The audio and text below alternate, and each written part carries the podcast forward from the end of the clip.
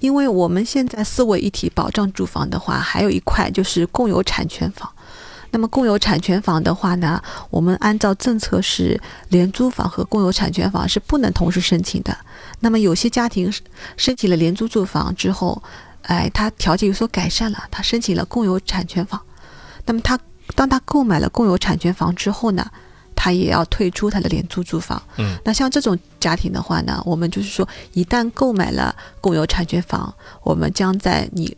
入住之后三个月内退出廉租住房，这个是实时性的。